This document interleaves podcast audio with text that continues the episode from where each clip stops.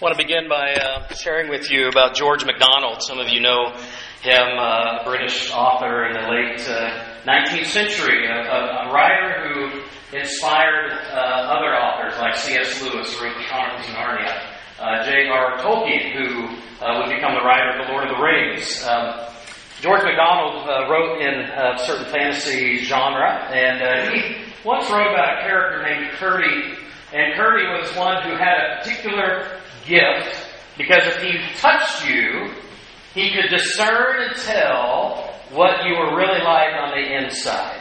He could tell what you're changing into, what you're becoming. Curdie. What, what an amazing power that would be. Now, I want you to imagine if the person sitting beside you or nearest to you, even this morning, if they were to reach out and touch you, if they could discern your innermost life. If they could tell what shape your inner world is taking, if they could tell what you're changing into, what would they learn? Some of you might be like, yeah, bring it on. Others of you might be like, I would never want anybody to know that about me. And still others of you might just kind of shrug your shoulders like, I don't know what they could find or what they would discern because I don't know what I'm becoming or turning into. Now, as Christian people, and uh, assuming you're a Christian person following Jesus, that is one of the great questions that we can ask ourselves is what am I changing into? What am I becoming? Because one of the goals of the Christian life, perhaps the most fundamental goal, is that we are to be changing more and more into the likeness of Jesus. God says so in the Scripture. In fact, through the voice and pen of Paul, the Apostle Paul, he says that the great goal of God is for Christ to be formed in you, for Jesus to be shaped in your inner person. And that's the idea of sort of having the resemblance, a durable quality of something, the something that resembles something else or someone else. Paul said it this way. In fact, it wasn't just a, a, a, kind of a benign statement. He says, I am in the pains like childbirth for you spiritually until Christ is given shape in your life. And so, one of the great questions for us to ask is as I continue my journey with Christ Jesus, what shape is my life taking? Because your spiritual life doesn't just happen by accident. Although your spirit is always being shaped, it's either being shaped on purpose and you're welcoming the presence of God in your life, or the world is going to shape you. But your life and your inner spirit is always being shaped. In fact, one of the great images of the Old Testament pictures God as a potter with you as his clay. And your life is like a clay that's been thrown on the spinning wheel. And one of the, the great the great uh, goals and purposes of our life is to learn to give ourselves lovingly and joyfully into the hands of God so that He can put His fingers on you to shape you into His likeness. So that increasingly over the course of your life, you are growing into the likeness of Christ. So if someone were to be able to touch you and to tell how and what you are becoming, would the answer be you are becoming more and more like Jesus? Not, not perfect, but there are areas of your life where you're seeing growth. There's areas of your life where it used to be this way, but now it's more like Jesus in these ways. And you're able to, to describe those things, or they might.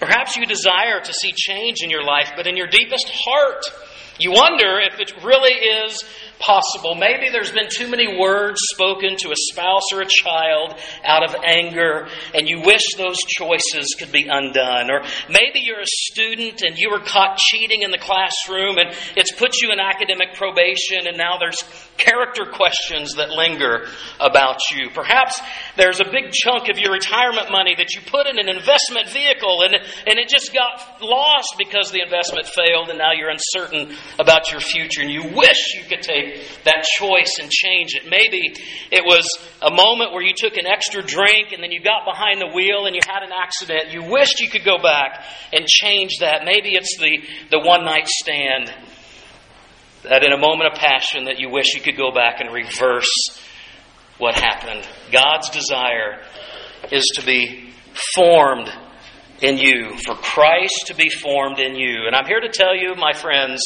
that because of Easter, your life can change.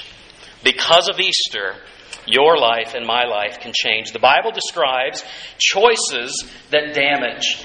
There are choices in our life that damages our lives, that damages other people's lives. And the Bible tells us, it reveals so many stories of lives that are longing for change. And then it also shows us what a life that is touched, a life that's discovered the, the changing power and presence of Christ in them.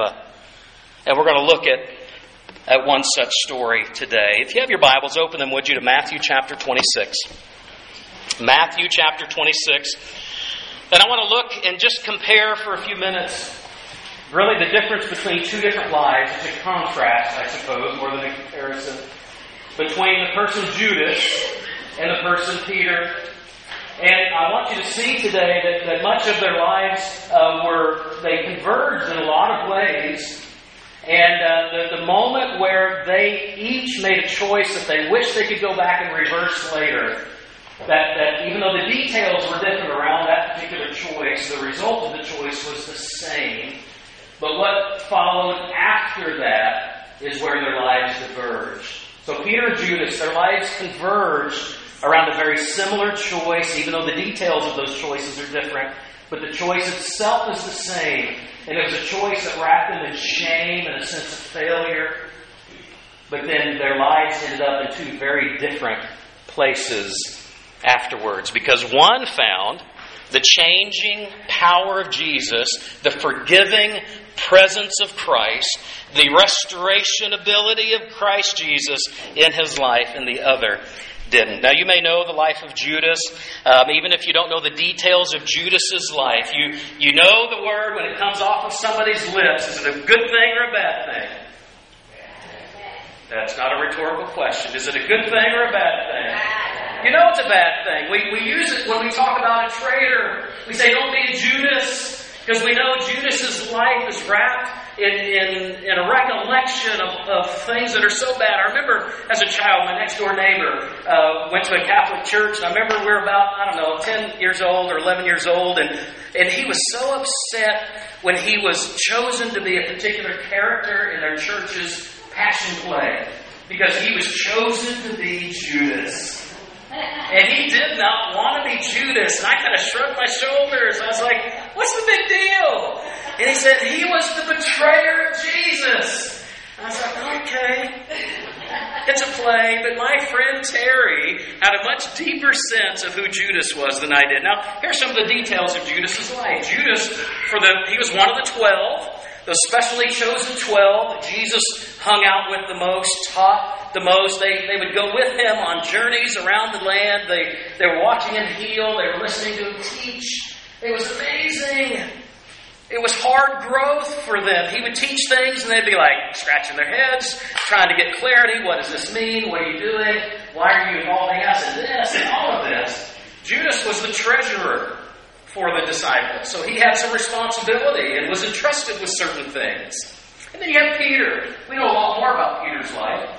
Peter, of course, was, was kind of the brash one. He was uh, the really gregarious, seems like, personality. He was one that would kind of act first and ask questions later, you know, that kind of guy. He was the one that uh, was pretty confident in himself, uh, grew to be confident in Jesus. Maybe he was a little cocky. That was Peter. Uh, Peter was really brash. Peter was, was the one who uh, was part of, out of the twelve, Jesus chose three others that he would spend a little bit more time with uh, Peter, James, and John. Peter was on that, that Mount Transfiguration when that amazing moment when Jesus somehow was, his whole form was transformed, and uh, it was just, they didn't know what to do, Peter, James, and John. They're like, should we erect some shelters and some monuments? And this is amazing, but we don't quite know what to do with this. Peter witnessed that. When Jesus was walking on the water, Peter was the only one that had the guts to get out of the boat. He would just kind of act and do things because he loved Jesus and he was learning to follow faithfully after Jesus. And they both made choices, Peter and Judas, that they wished they could go back and change. Where we pick up the story in Matthew 25, it's, it's after Jesus has already been arrested. Jesus has already been taken, and he's uh, uh, in the, the midst of this trial before some religious officials. He would end up being unjustly uh, condemned and ultimately executed. And we pick up the story right here in verse 69. Verse 69. Jesus has been arrested. The disciples have scattered, including Peter. But Peter kind of trails at a distance to observe what happens. It says, Now Peter was sitting out in the courtyard. Jesus was inside. He was in a courtyard, Peter was, and a servant girl came to him. You also were with Jesus of Galilee, she said. But he denied it before them all. I don't know what you're talking about, he said. Then he went out to the gateway where another girl saw him and said to the people there, This fellow was with Jesus of Nazareth. He denied it again with an oath. I don't know the man. After a little while, those standing there went up to Peter and said, Surely you are one of them, for your accent gives you away. Then he began to call down curses on himself, and he swore to them. I don't know the man. Immediately, a rooster crowed.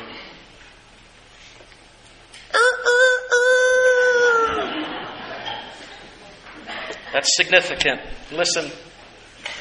Peter remembered the word that Jesus had spoken before the rooster crows You will disown me three times. And Peter went outside and he wept bitterly a choice in a moment that he wished he could undo. It goes on, chap, chapter 27, verse 1. Early in the morning, all the chief priests and the elders of the people came to the decision to put Jesus to death. They bound him, led him away, and handed him over to Pilate, the governor. When Judas, who had betrayed him, saw that Jesus was condemned, he was seized with remorse and returned the 30 silver coins to the chief priests and the elders. He said, I have sinned, for I have betrayed innocent blood. They replied, What is that to us? That's your responsibility. So Judas threw the money into the temple and he left. Then he went away and hanged himself. Peter and Judas, their lives converge with the same choice Details are different, but the same choice. For Judas, it was a choice that was measured, it was calculated, it was planned. Judas is the one who led the soldiers and the other leaders into the Garden of Gethsemane. And with a, a gesture of friendship, the kiss on the cheek, he betrayed Jesus into their hands. Peter, it was a moment that overwhelmed him. You'll likely remember that Peter, just moments before, Peter, Jesus was saying to the disciples, He said, You're all, in just a little while, you're going to be scattered to the wind. And Peter is the one who stands up and he says, Not me, Jesus. Jesus, you don't know me. You don't know how I'm going to respond when the heat gets turned up. You don't know when the pressure's on the good thing I'm going to do for your name, Jesus. But in a moment, Peter was overwhelmed. I would imagine going through his mind is that if they're going to come and arrest Jesus, with all that I've seen Jesus do, what in the world are they going to do to the rest of us? That's why they scattered. That's why he was trailing at a distance and vehemently denying, because he didn't want to walk the same path that he just had boldly proclaimed to Jesus that he would. He was overwhelmed by a moment, but still the same. A choice was made that he regretted and wished he could go back, and it nearly ruined him. Both departed. Judas and Jesus, uh, Judas and Peter, both departed in shame for the choices that they made. That's where their stories converge. Now, from that point forward, their stories diverge quite significantly. They go in opposite directions. And the difference is revealed in each of the response. You see, Judas is described as one who was remorseful. When he watched and saw what was happening as a result of his choice, that Jesus had been condemned and that he was going to die, I don't know what Judas had been thinking up to that point, but all of a sudden the gravity of what he had done fell on him. And he regretted it. And he regretted that what he had done was causing Jesus such grave, literally grave consequences. And so he wanted to come back and return the money and, and to, to go back and redo the choice. But I think what the scripture is trying to point us to is that Judas, he regretted his decision. And that regret actually led to his ruin because it was different than what Peter did. Peter came to a place of repentance not just mere regret. But Peter repented of his choice, and that made all of the difference because in repentance, healing comes. In repentance, our lives are open to the healing change of Christ in us. Peter went to repentance, and that repentance led him to renewal that Christ brought to his life. Judas only regretted his choice, and he ended up doing the ultimate harm. Peter, through his repentance, understood renewal of Christ Jesus. He understood what godly sorrow was all about. In 2 Corinthians chapter 7, the Apostle Paul is writing the church that met in the city of Corinth in Greece, and he had already written them some other letters, and he reflects back on one of those letters. And here's what Paul says about godly sorrow. Listen. He says, Even if I caused you sorrow by my other letter, I do not regret it. Though I did regret it, I see that my letter hurt you, but only for a little while. Yet now I'm happy, not because you were made sorry, but because your sorrow led you to repentance. For you became sorrowful as God intended, and so were not harmed in any way by us. Godly sorrow brings repentance that leads to salvation and leaves no regret, but worldly sorrow brings death. I think the difference in Judas and Peter's response to their same choice, both made the same choice, the details were different, both wish they could go back and undo that choice, but choices done are not undone. And even though we may live with the consequences of those choices, we don't have to live with the burden of those choices if indeed we repent of them and we turn them over to the loving presence and forgiveness of Christ Jesus so that He can take that burden and He can remove it from you. You see, it was repentance that led Peter into a place and a journey of renewal, but not so not so with Judas. You see, repentance is turning away from something and turning toward Jesus. It's turning away from this and agreeing with God in confession that it was wrong and that I'm responsible. And I'm turning away from that and I'm turning fully to the mercy of God. And I say, please cleanse me and wash me new. That is repentance. It's humbly receiving the great gift of God. You see, after Easter, I want you to write down, if you're taking notes, write John 21 and go back and read John 21 this week. Because after Jesus was crucified and after he was raised again that first Easter, it was on the banks of the, the little lake there that Peter encountered Jesus again. And it's one of the most tender, amazing stories in the whole Bible. So imagine Peter after that denial, three times before the rooster crowed, he denied even calling curses down on himself to preserve himself. And when he realized, oh, this is just what Jesus said would happen, he went out and he wept bitterly, and that godly sorrow led him to repentance. And in John chapter 21, you see the full restoration of Peter because the, he Peter gone out with some of the boys. They're out fishing again, and they hadn't caught anything. And they hear this voice, "Hey guys!" A voice from the shore. They're out on the lake. Hey guys! Throw your net on the other side of the boat and see what happens. And you might remember that's exactly the way Jesus came to them when he first called them. And all of a sudden it dawns on them. That's Jesus. The dead Jesus who's now back to life because of the resurrection. Peter, he grabs his clothes and he just, he doesn't wait for the boat to be paddled or sailed back. He just jumps in the water because he can't get to Jesus fast enough. And then the rest of John 21 talks about how Jesus three times asks Peter, Peter, do you love me? Yes, Lord. You know I love you. Three different times the question is asked.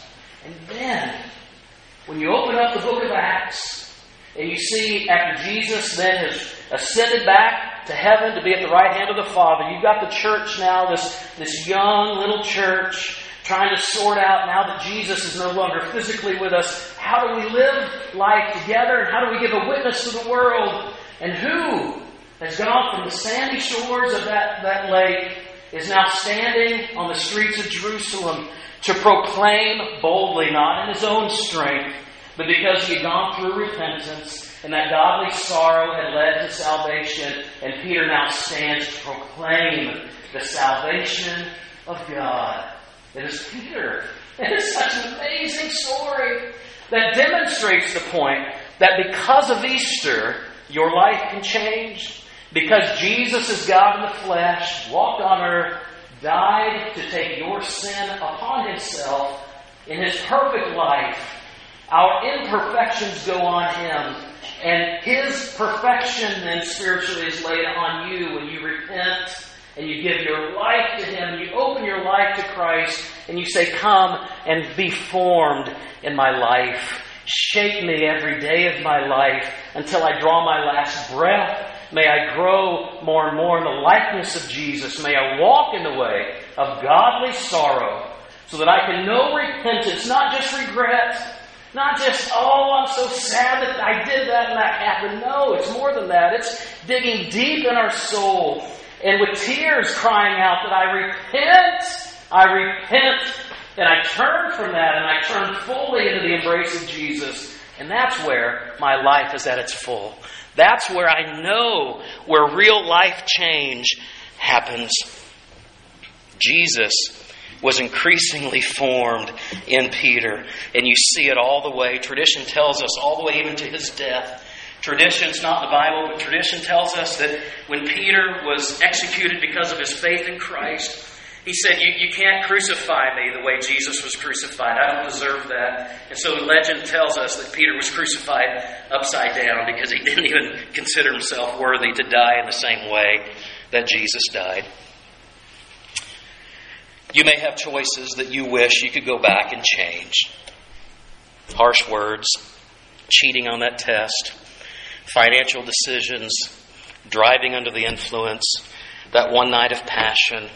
I'm here to tell you, men and women, that because of Easter, your life can change. Because of Jesus, you can draw, be drawn into godly sorrow and repentance, and know the depth of His forgiveness and change. Jesus has been raised from the grave to declare that there is no choice that you have made that He is unable to forgive.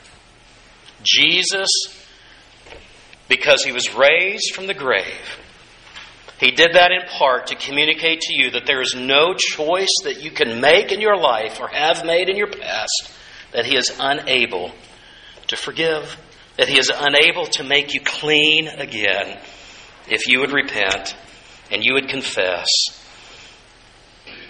For if anyone is in Christ, the Apostle Paul says, he or she is a new creation. Behold, the old has gone, and the new has come.